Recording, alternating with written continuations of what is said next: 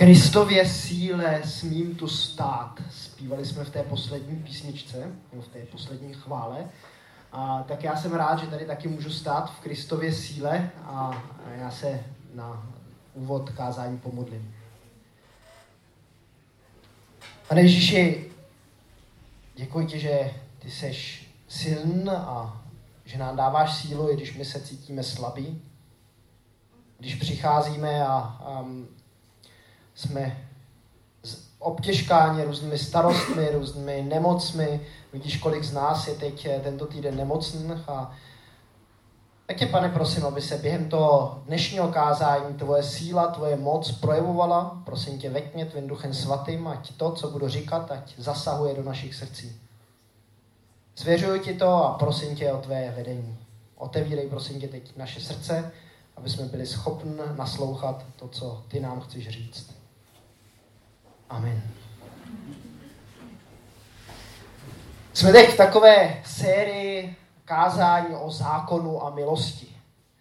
Minule jsme probili, probrali první dvě, respektive první tři uh, přikázání uh, podle toho, jak se to počítá. Říkali jsme si, že jsme, jsme si jako křesťané nejsme ani úplně jistí, uh, kde to začíná, nebo jak, jak ten dekalog, jak, jak to desatero, um, jak ty přikázání jdou přesně za sebou.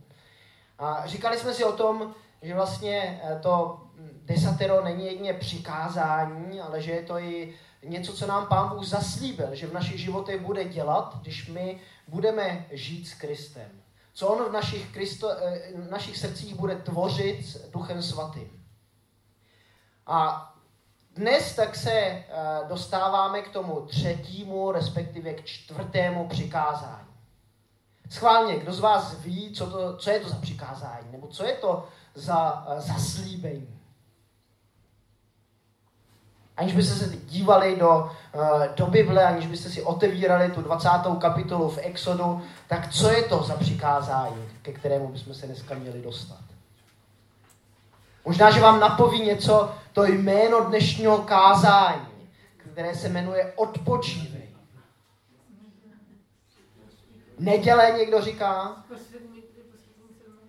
respektive sobota, jak to někteří mají. Pojďme si to přečíst. Otevřete si schválně Bible, dvacátou kapitolu v Exodu.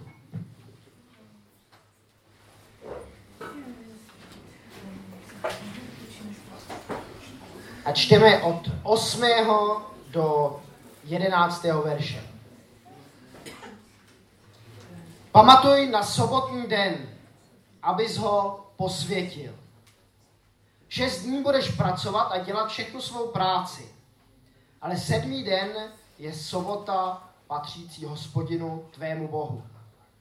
Nebudeš dělat žádnou práci, ty, ani tvůj syn, ani tvá dcera, tvůj otrok, ani tvá otrokyně, tvé zvíře, ani tvůj příchozí, který je ve tvých branách.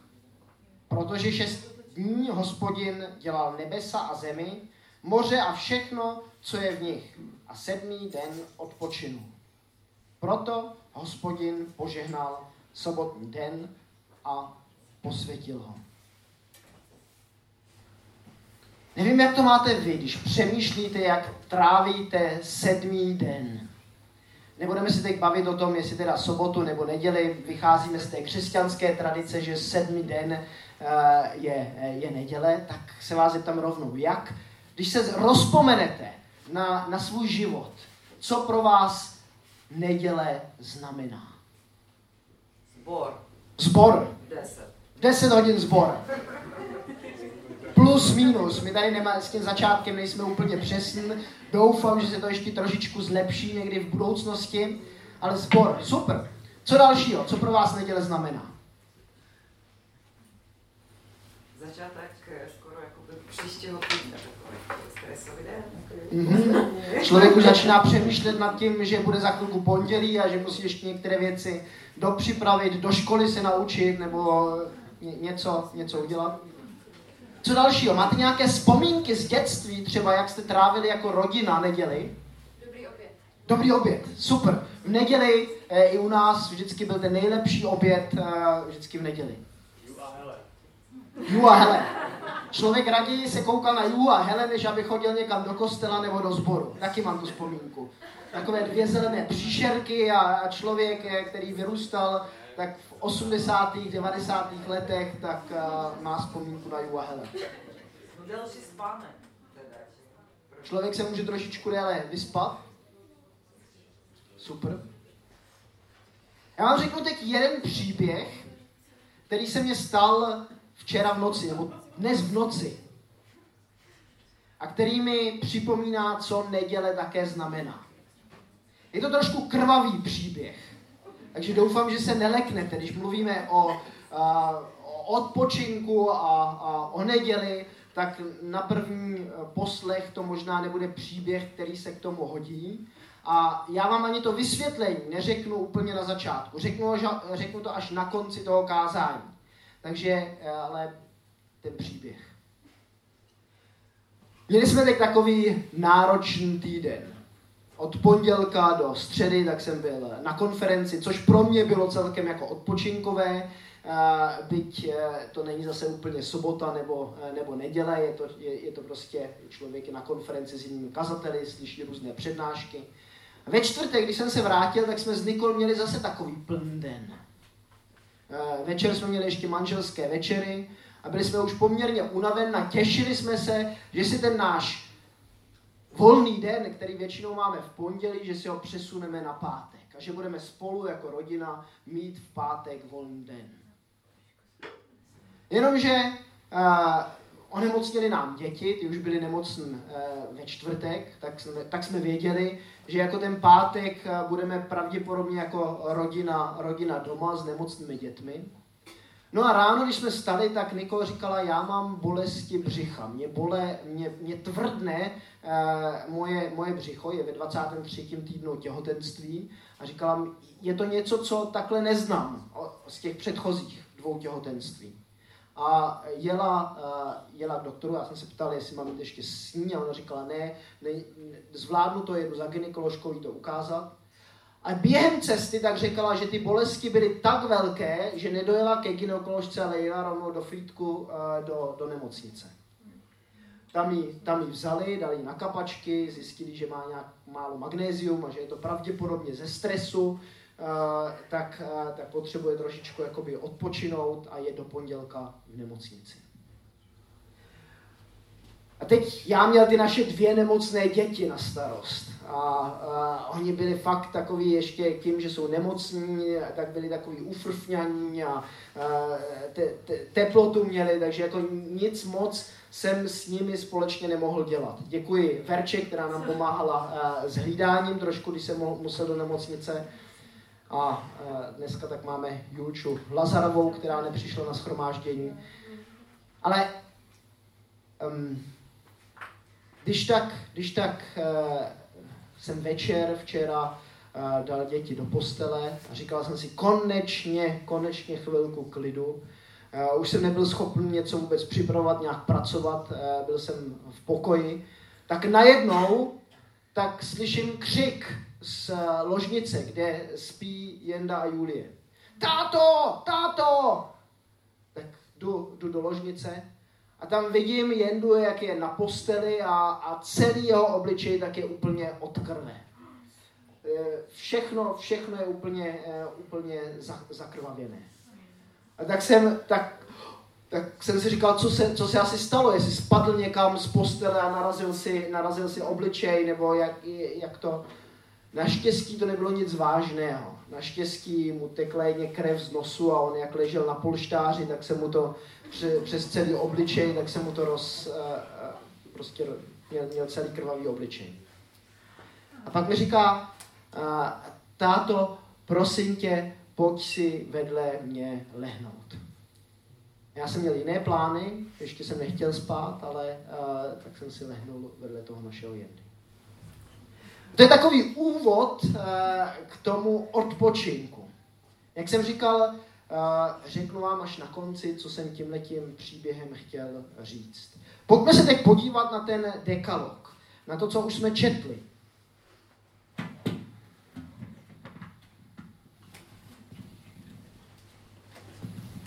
Co se tam píše jako první? Pamatuj na sobotní den, abys ho posvětil. Myslím, že my máme někdy ten problém na ten den odpočinku nějakým způsobem pamatovat. Že je pro nás lehčí ta druhá část té věty. Šest dní budeš pracovat a dělat všechnu svou práci. Ale to přikázání začíná tím, aby jsme právě, když pracujeme, aby jsme nezapomínali na ten odpočinek. Aby jsme nějakým způsobem věděli, že všechno, i ta práce, má svůj konec. Ono se nakonec, se to tady zdůvodňuje tím, že Hospodin, náš Bůh, tak pracoval šest dní při stvoření světa a sedmý den odpočíval. Jako kdybychom si z tohohle odůvodnění měli vytáhnout, tak člověče, ty nejseš lepší než Pán Bůh. I když máš práci nad hlavou, až nad hlavu, tak někdy by ta tvoje práce měla mít konec. Měl by si si chvilku odpočinout. A nejenom odpočinout, nejenom nic nedělat, jak to máme ve slově neděle. Ale ten den, ten sedmý den, bychom měli zasvětit Pánu Bohu. A jak to člověk udělá, jak to zasvětí, v tom textu není podrobně napsáno. Já si myslím, že někdo může jít lyžovat v neděli a může mít ten, tu neděli opravdu takovou, že tráví ten čas i na těch lyžích, takže tráví s Pánem Bohem. A někdo druhý, tak nemusí ani těch šest dní pracovat. Máme jiné jako lidi, kteří ne, nepracují šest dní a, a, a přesto nemají ani jeden den zasvěcen Pánu Bohu. Máme druhý výklad toho dekalogu v páté knize Mojžíšově, kde se píše trošku jiné zodůvodnění, proč máme ten den odpočinku držet. A tam je, protože jsem tě vyvedl z otroctví, z Egypta. Aby se ten izraelský národ rozpomněl na to, že Pán Bůh vyvedl ten izraelský lid z toho otroctví. Ano, pro nás, pro některé, tak možná může být práce něco, co nás naplňuje. A pro jiné, tak může být práce něco, co je takovým otroctvím. I člověk chodí do té práce jedině proto, že musí, ne proto, že chce. Protože si musí nějakým způsobem vydělat svoje peníze. A pak se stává někdy takovým otrokem té práce.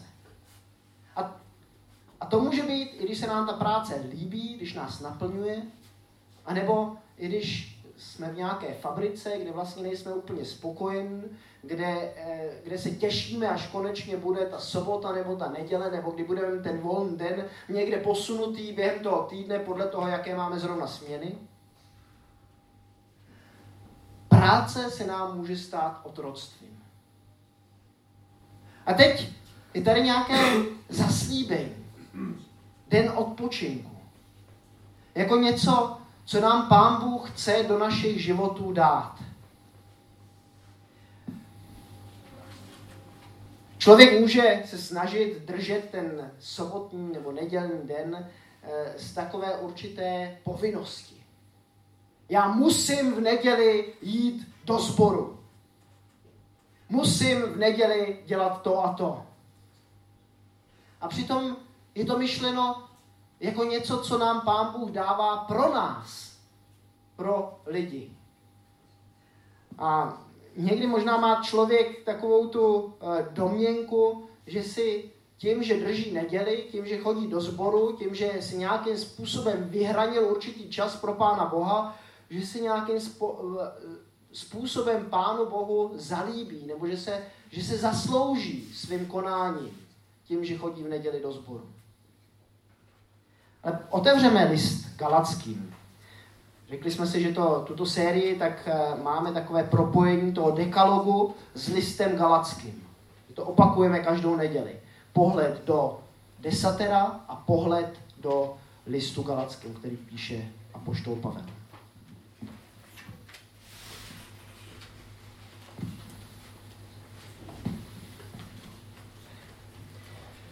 od devátého verše, tak se píše první kapitola.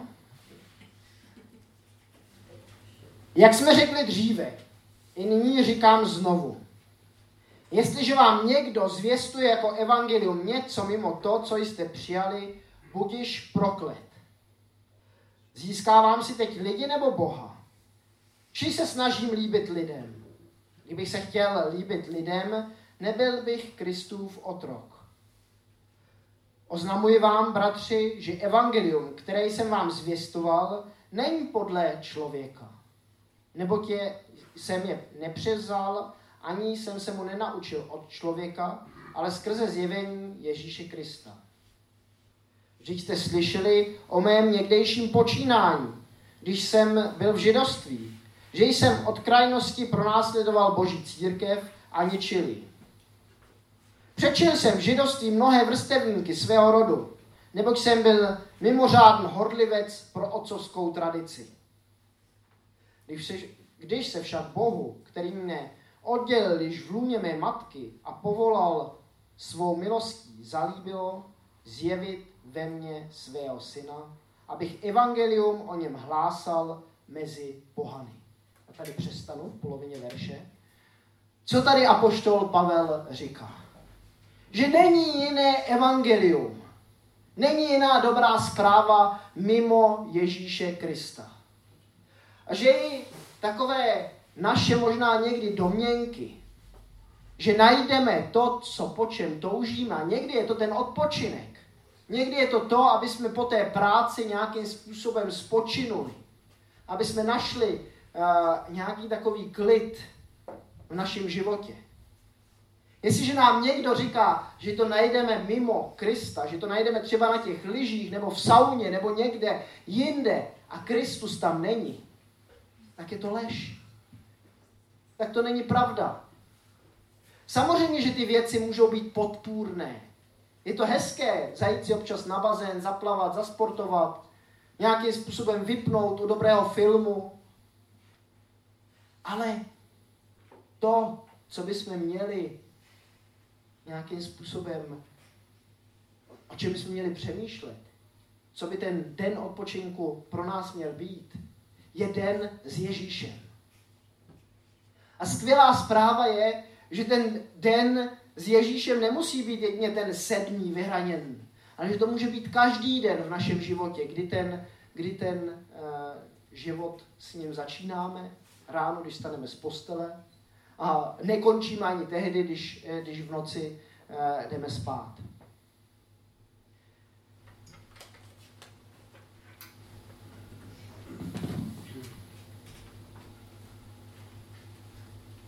Pavel na jiném místě v listu Koloským, tak říkám: zápasím o to, aby byli povzbuzeni ve svém srdci a navzájem spojeni v lásce, byli dovedeni do celého bohatství, plné jistoty, porozumění, k plnému poznání Božího tajemství Krista, ve kterém jsou skryty všechny poklady moudrosti a poznání.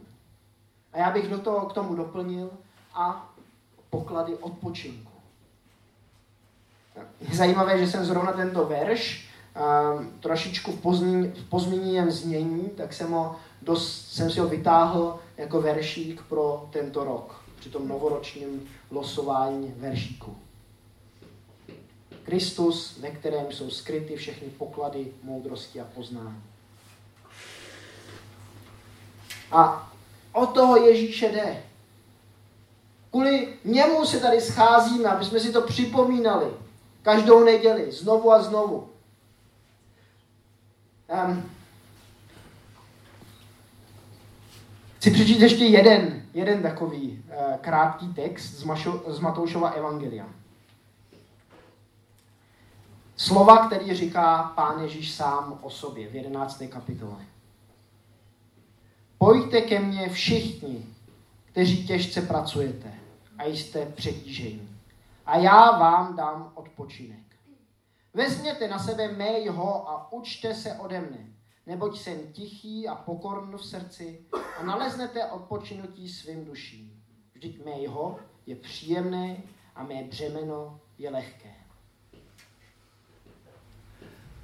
Nějaký moudrý člověk tak řekl, že je to takovým svým způsobem paradox.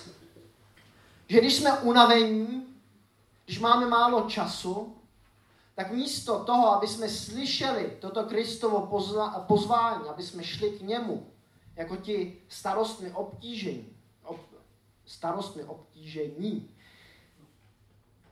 tak utíkáme někam pryč.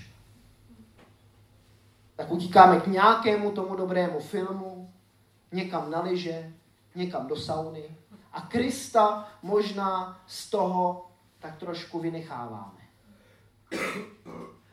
Možná proto, že se bojíme, že evangelium vždycky v sobě nese nějaký nárok.